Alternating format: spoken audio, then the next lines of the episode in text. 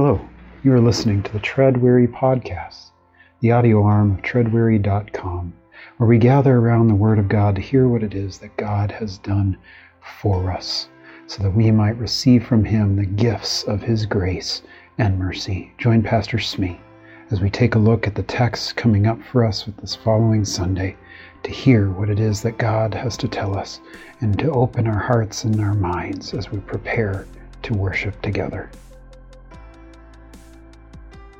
Greetings, church. Happy Lent. I wonder how you're keeping it. Are you keeping a good Lent? Hmm? What have you given up for Jesus? I wonder. Or maybe what have you taken on? Chocolate have you given up? Beer? Alcohol? Coffee? Ooh, God help you. Uh, maybe you've taken on something, daily Bible reading. Something along those lines. I don't know. But it is Lent. And today we'll be looking at our psalm again that's coming up for the Sunday, Psalm 25 and then we'll be taking a look at our First Peter text. This this word from First Peter. I was confused yesterday. I said Paul. I was thinking of the the epistle reading last night, which was from Second Corinthians. But today we'll be looking at First Peter, chapter three. But with that, let us calm our hearts and our minds before we begin. In the name of the Father and the Son and the Holy Spirit. Amen. To you, O Lord, I lift up my soul. O my God, in you I trust. Do not let me be put to shame. Do not let my enemies exalt over me. Do not let those who wait for you be put to shame. Let them be ashamed who are wantonly treacherous. Make me to know your ways, O Lord. Teach me your paths. Lead me in your truth and teach me, for you are the God of my salvation. For you I wait all day long. Be mindful of your mercy, O Lord, and of your steadfast love for they have been from of old. Do not remember the sins of my youth or my transgressions. According to your steadfast love, remember me, for your goodness' sake, O Lord. Good and upright is the Lord. Therefore, he instructs sinners in the way. He leads the humble in what is right, and teaches the humble his way. All the paths of the Lord are steadfast love and faithfulness for those who keep his covenant and his decrees. All the paths of the Lord are steadfast love and faithfulness. As we make this journey through Lent, may we remember that, that we are capturing God's faithfulness. His faithfulness that, that we will make this journey with Jesus to Jerusalem, to the cross. But there's also that empty tomb.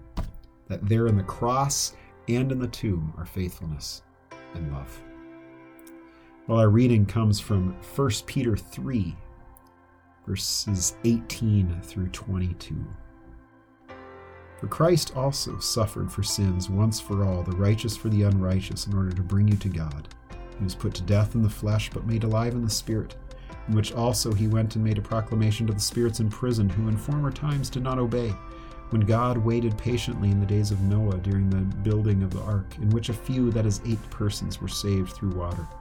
And baptism, which this prefigured, now saves you not as a removal of dirt from the body, but as, a, as an appeal to God for a good conscience through the resurrection of Jesus Christ, who has gone into heaven and is at the right hand of God with angels, authorities, and powers made subject to him. It's the word of the Lord. Thanks be to God. For Christ also suffered for sins once for all. That's a text that we should have like tattooed behind our eyelids because the reality is within our souls, within our hearts. Uh, we, we are a people that we try to deny this text. We'll do all sorts of good things. We'll do all sorts of religious things. We'll, all, we'll do all sorts of things that, that we think basically can replace Jesus or add to him. And so we do Jesus plus something equals salvation in life. And, and unless that, that something is zero, we're kind of in trouble here because it says that, that Christ also suffered for sins once for all. So, for instance, stop beating yourself up over what you did in the third grade. Or stop beating yourself up for what you said to somebody last week. But also, also, hold on to the forgiveness that you can offer to your neighbor out of love for them because God has given you that power to be able to forgive. It says the righteous for the unrighteous. Hmm. I wonder, do we think of ourselves as unrighteous or righteous usually? I don't know. I'm thinking we're supposed to be thinking one direction, but I think we usually think a different direction. I wonder how that is for you. In order to bring you to God, quite literally, the, the cross being a, a, place, a magnet that, that brings you to God. He was put to death in the flesh, but made alive in the spirit. He died, but is now alive. This one who's been raised. Makes me remember, I think it's in Luke, the Easter text that's in Luke, where the angels are said, Why are you looking for Jesus among the dead? He is risen, he's not here. And we tend to find other other things, things that will die, that will perish, that can be our saviors. A politician, perhaps. I hope you're not pinning your hopes on having voted for the right person, because they will betray you in some way at some point. It says, in which also he went and made a proclamation proclamation to the spirits in prison who in former times did not obey when God waited patiently in the days of Noah during building of the ark, in which a few, that is, eight persons, were saved through water. This is a weird text. That there was some place where all the people who, who died in the flood that did not receive mercy were being held in a prison, waiting for Jesus to come and preach to them the gospel of the forgiveness of sins in his name. Kind of weird, right? Um, it's it's one of those weird things, but I'm not going to build a whole doctrine on it. I don't understand it. You understand it? I, I don't know. I'm, I'm I'm sure that there's whole books that have been written on it. All I know is that Jesus was a preacher, and even in death, he couldn't shut up. He had to keep speaking about the forgiveness of sins.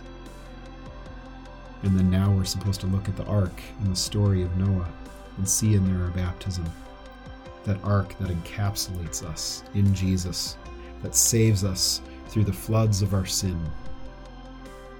And, and, and this baptism being, being this, this thing that actually saves us. That it's not just a, a nice little, uh, a pretty little service that we have with a baby all dressed in white and, and, and all that stuff. No, it actually is this thing uh, that, that does something. We're our small catechism. Small Catechism. Baptism is not simply plain water, instead, it is water used according to God's command and connected with God's word. That it's not just that it's not simply plain water. It brings about forgiveness of sins, redeems from death and the devil, and gives eternal salvation to all who believe it, as the word and promise of God declare, where God we get baptized into his name, where it tells us that that all those who believe and are baptized will be saved.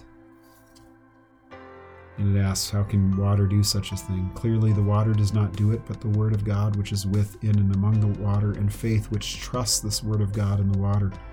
For without the Word of God, the water is plain water and not a baptism, but with the Word of God, is a baptism that is a grace filled water of life and a bath of the new birth in the Holy Spirit. As Paul says to Titus in Titus 3 5 through 8. He saved us not because of any works of righteousness, righteousness that we had done, but according to his mercy through the water of rebirth and renewal by the Holy Spirit. Having something physical like water be something that God uses to, to communicate a promise to us. Just like we have the rainbow back in, in, in Genesis 9, right, with Noah physical thing that we can see to remind us of the contract. We have the water as this reminder of this contract that God has made with us in the covenant of our baptism to say that you are mine. You do not belong to the devil anymore. You don't belong to your sins. You don't belong to the world. You don't even belong to your mom and dad. You belong to me. Everyone else is just leasing you like a car. You're the Lexus of their life. Uh, but, but you are actually owned by someone else, by God. What then is the significance of such a baptism with water? It signifies that the old person in us, with all sins and evil desires, is to be drowned through daily sorrow for sin and repentance, and that daily a new person is to come forth and rise up to live before God in righteousness and purity forever. This calling upon us in our baptism to say that it does more than just make us pretty, does more than just make a kid in a dress cry because he's a few days old or a few weeks old and we got his head wet with cold water. No, it, it, it's, it's this promise of God given to us of salvation. God actively working. It's why I love infant baptism because it's not my choice, it's God's work upon us. God taking us at a time where we can't choose Him and He chooses us says, No, I'll take that one. That crying little baby that's probably going to poop its pants while mommy and daddy are waiting for him to be baptized. I'm going to take that one. He's going to be mine. Baptism, which this prefigured, now saves you, not as a removal of dirt from the body, not as just some bath, but as an appeal to God for a good conscience through the resurrection of Jesus Christ, buried with Christ in baptism, raised to new life who has gone into heaven and is at the right hand of God, with angels, authorities, and powers made subject to, to him, meaning that your sin, your death, anything that might assail you is all under the power of Christ now, been defeated, and you are his. And I pray that that may be so as we walk through Lent and are reminded of our sin and reminded of the cross, that we know that something amazing happened on that day.